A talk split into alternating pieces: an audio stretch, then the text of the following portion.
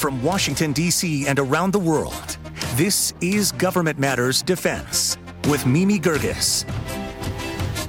This is Government Matters, the only show covering the latest news, trends, and topics that matter to the business of government. Every Wednesday, we focus on defense. I'm Mimi Geerges. Recent satellite images reveal that China has built mock ups of U.S. carriers and other warships. The mock ups show China's efforts to build up anti carrier capabilities. The U.S. Naval Institute says that, th- that China is using these models for missile target practice. Navy Secretary Carlos Del Toro says that the Navy needs annual budget increases of up to 5% over inflation. Del Toro says that this annual budget increase is necessary for the Navy to, be, to meet its shipbuilding goals and to counter threats from China.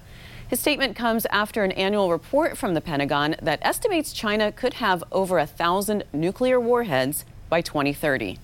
The White House is improving benefit eligibility for veterans in honor of the holiday this week.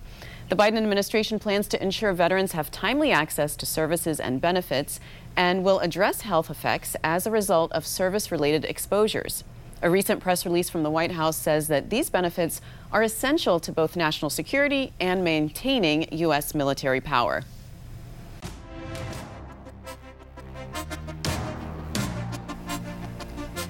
The Cybersecurity Maturity Model Certification, or CMMC program, is meant to improve the network security of defense contractors. But following an internal review, the Pentagon is making changes and rolling out version 2.0. Ron Marks is a former CIA official and former intelligence advisor to two Senate majority leaders. Currently, he's president of ZPN National Security and Cyber Strategies. Ron, nice to see you again. Thank you. Delighted to be here. So, what was wrong with the first version of this? I remember watching a movie called Amadeus one time, and it was about Mozart. And I remember the king walking up to him at one point and saying that the song had too many notes.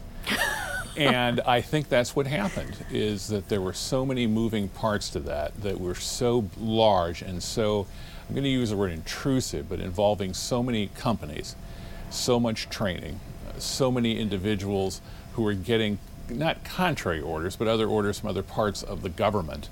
Uh, that it was confusing. So I think a good, res- well, I guess strategic retreat may be the best way of saying it at this point, but bringing it back thinking about where you want to go, trying to match it off with other parts of the government. Energy Department, for instance, also has something like this.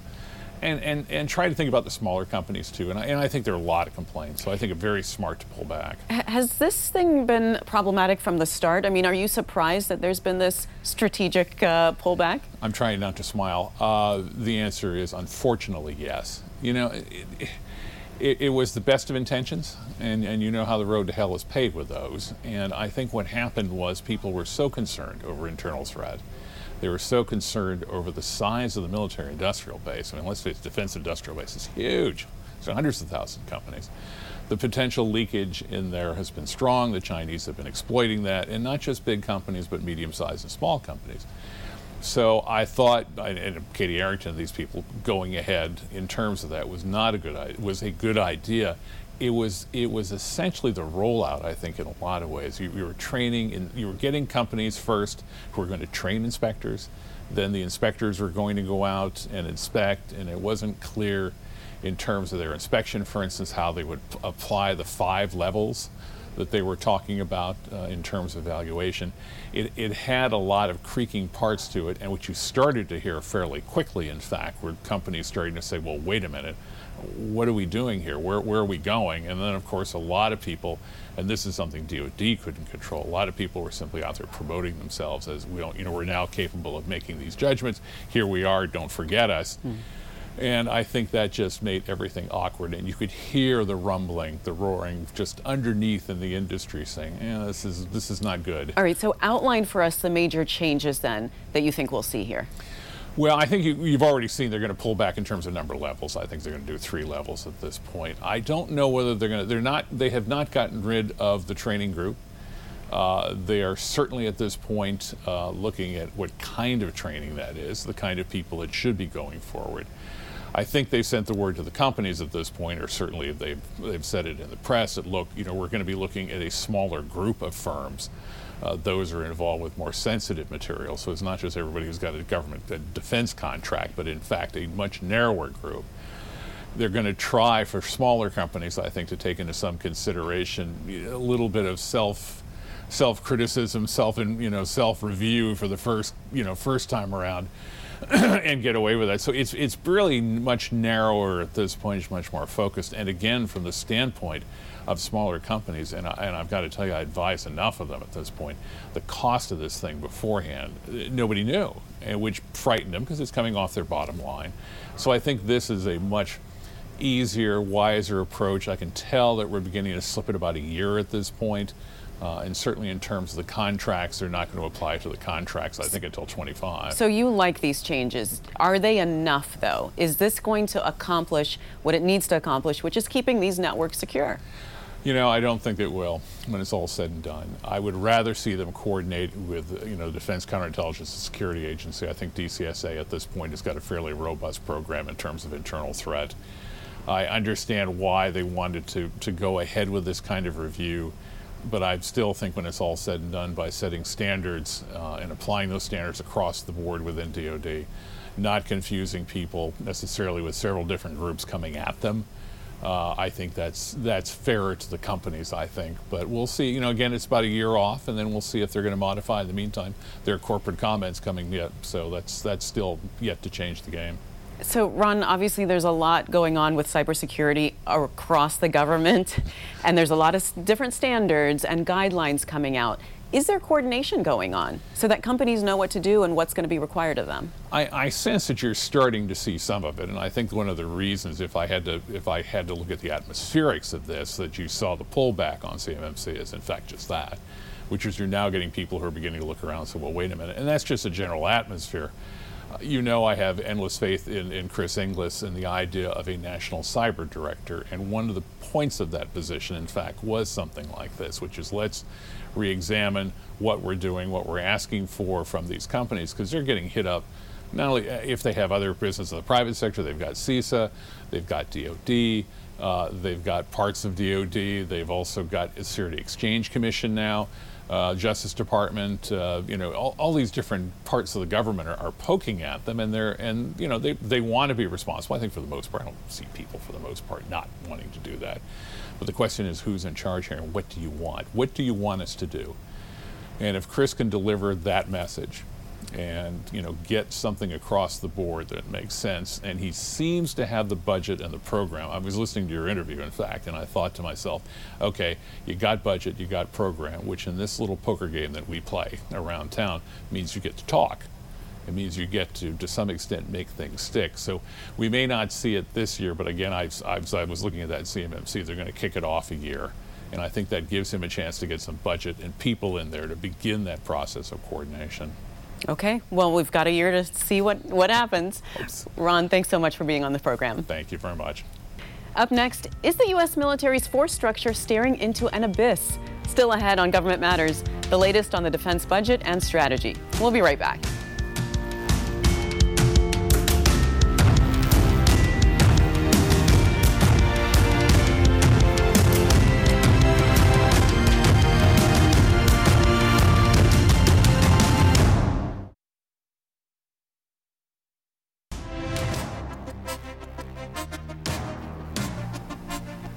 Active duty forces have decreased slightly for FY 2022, but long term force structure is still undetermined. Retired Marine Colonel Mark Cancian is a senior advisor in the International Security Program at the Center for Strategic and International Studies. Mark, welcome. Well, thanks for having me on the show. What is force structure and how's it determined? Sure. The force, force structure is the size and composition of military forces and these are things like Army brigades, Navy ships, Air Force squadrons. It's determined during the Pentagon's periodic uh, defense reviews, one of which is going on now for the Biden administration. You say that, quote, for strategic and budgetary reasons, force structure is staring into the abyss. What do you mean by that? Many strategists would cut force structure in order to save money to invest in uh, advanced technologies and expensive technologies to confront China. Uh, you see some of that in the FY 2022 budget, where the Navy retires 10 ships early and the Air Force proposes retiring 200 aircraft. I think we'll see more of that in the next defense strategy. and the FY 2023 budget, which will come out uh, in February, I think you're going to see very deep cuts in force structure. But I mean, you mentioned the reliance on advanced technology. So we're talking about robotics, um, AI, unmanned vehicles. Doesn't that That's allow right. the Defense Department to reduce the number of forces? I mean, you don't need as many people. You don't need as many people for a uh, conflict with China, for example. Uh, although I would point out that even unmanned systems require a lot of people. They just aren't on the battlefield. Very often they're back in the United States or in some remote location. The problem is the rest of the world. Uh, Russia, Iran, North Korea are still showing malign intent in confronting the United States. Further, the United States has forces deployed all around the world for humanitarian assistance, for crisis response, uh, and to support partners and allies. Those demands have not gone down despite the efforts of many administrations. So the United States can't ignore those uh, demand on its forces in order to focus exclusively on China. So what's what are the challenges then? What's the problem with the administration's proposed approach? The problem is that if you make deep cuts to force structure, you're going to leave some of these uh, other uh, commitments uncovered and create vulnerabilities. Uh, so that uh, fully implemented, I think you're going to see a lot of pushback from allies and partners. This is going to be a particular problem for the Biden administration, which has argued that the United States is back. It's told its uh, our allies and partners that we will uh, be with them, that we will not be pulling away the way uh, the Trump administration had. So then, what about the, the reliance on reserve forces? Because I believe they're stretched already thin. Well, they are. The United States has increasingly depended on reserve forces since the early 1970s with the end of the draft and the announcement of what was called the total force policy. And the United States has made major investments in training and equipping its reserve forces, and as a result, has some of the best reserve forces uh, in the world. Those are able to offset uh, some commitments. Uh, reserve forces, of course, are less expensive, but they're also less ready. Many strategists want to have forces that are rapidly deployable, that can respond quickly to crises and prevent what they call fait accompli. So there's a strategic debate going on inside the Pentagon. Should we rely more on reserve forces, which are less expensive, or should we rely less because they are less ready? So, is the solution here when there's a gap between military resources and strategy and foreign policy to scale back expectations, to change that strategy? In theory, that's what you should do. The problem is, it's very hard to dial back strategy. It's very hard to go, for example, to our European allies and say, we're going to scale back our exercises in Europe. We're going to turn more of NATO's commitments over to you, Europeans. Uh, when we've tried that in the past, of course, you know, there's been a lot of uh, pushback. So uh, this resources strategy gap opens up. And you've seen that in the Congress, for example, that uh, there's been a push to increase uh, funding for defense. The Biden administration and the Trump administration before it had proposed level funding. Three of the four congressional committees have proposed increases of about $24 billion to try to close that gap. Is this challenge, Mark, across all the services, or is one worse off than the others? All of the services face these challenges. They are facing them differently, however. You look at the Army, for example, uh, many strategists would cut the size of the Army to invest money in uh, air and uh, naval capabilities. The Army preserved its force structure in the FY22 uh, budget, and it did this by cutting readiness and modernization. It's making a strong argument around town about its relevance to uh, modern conflicts, uh, particularly in China. Its officials have blanketed the think tanks, for example. The Navy's in a different position. The, there's a bipartisan consensus to expand the size of the Navy. The challenge with the Navy has been that uh, the administration is retiring ships as fast as new construction arrives, so it's hard to uh, expand the size of the Navy uh, in those circumstances. Its long term plans include smaller ships and many uh, unmanned vessels, consistent with the recommendations of many strategists, including uh, those in the Trump administration. All right. Well, Mark, we'll watch uh, how this develops. Thank you so much for joining us. Thanks for having me on the show. You can find a link to Mark's work at govmatters.tv slash resources. Coming next, winter is here for Afghanistan. Straight ahead on Government Matters, a look at the intersection of U.S. sanctions and relief efforts. You're watching WJLA 24-7 News.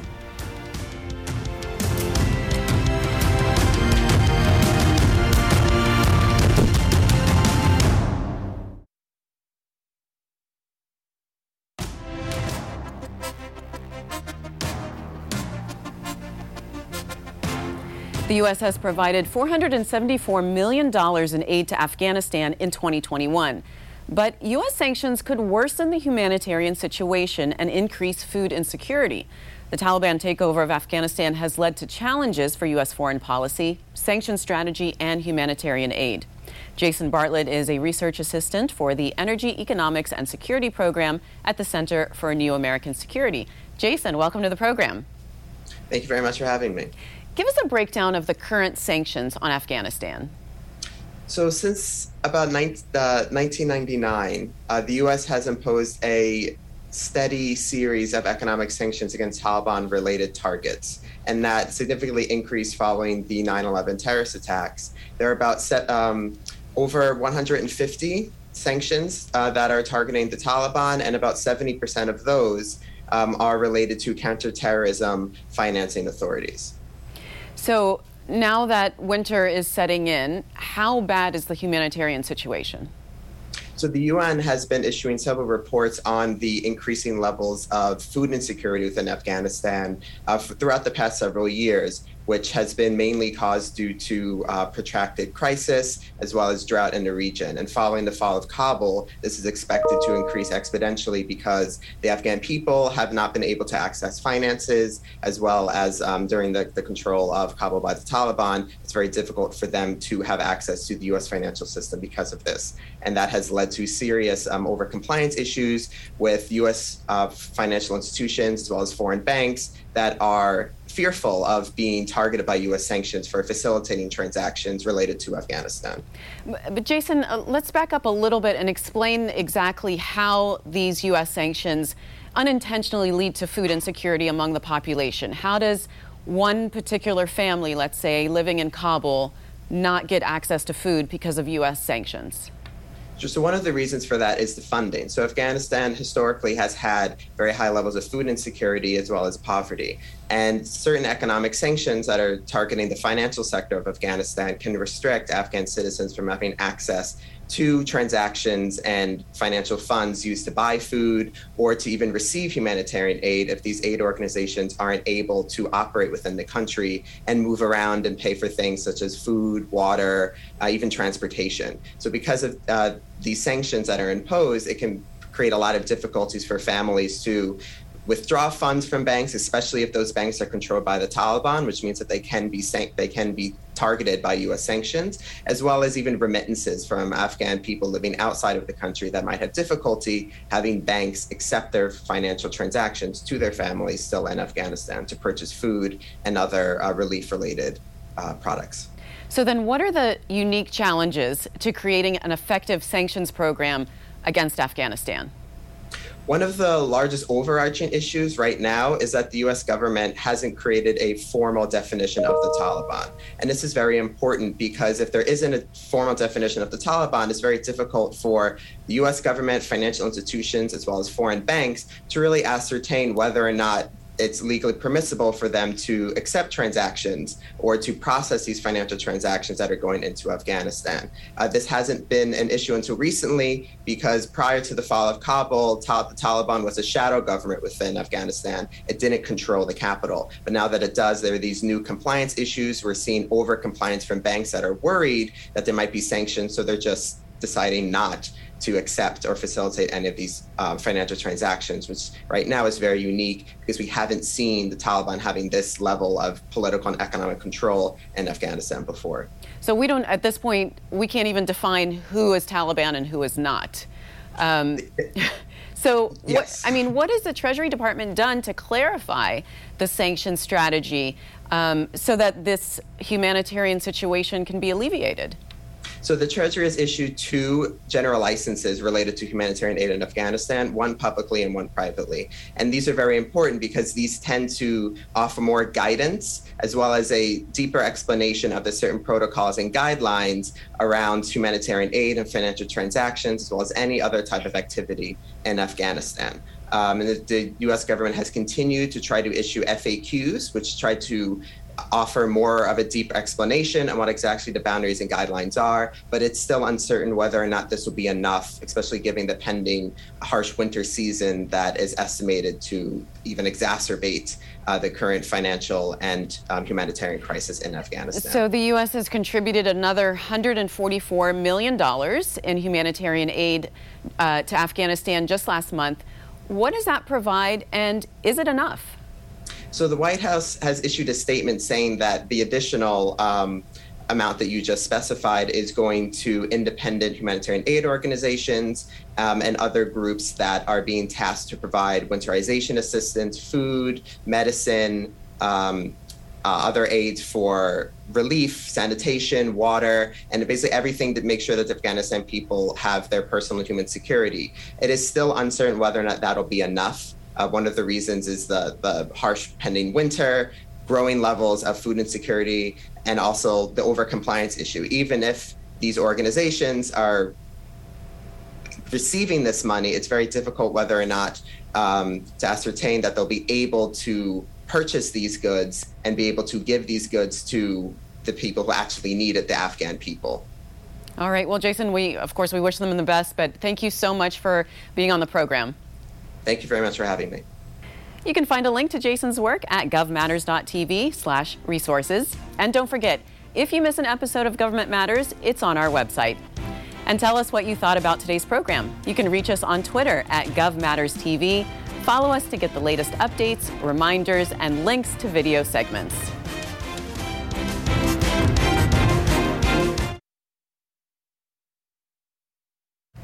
That's the latest from Washington. Join me weeknights at 8 and 10:30 on WJLA 24/7 News and Sunday mornings at 10:30 on 7 News to stay plugged in on issues that matter to the business of government. Thanks for watching. I'm Mimi Geerges.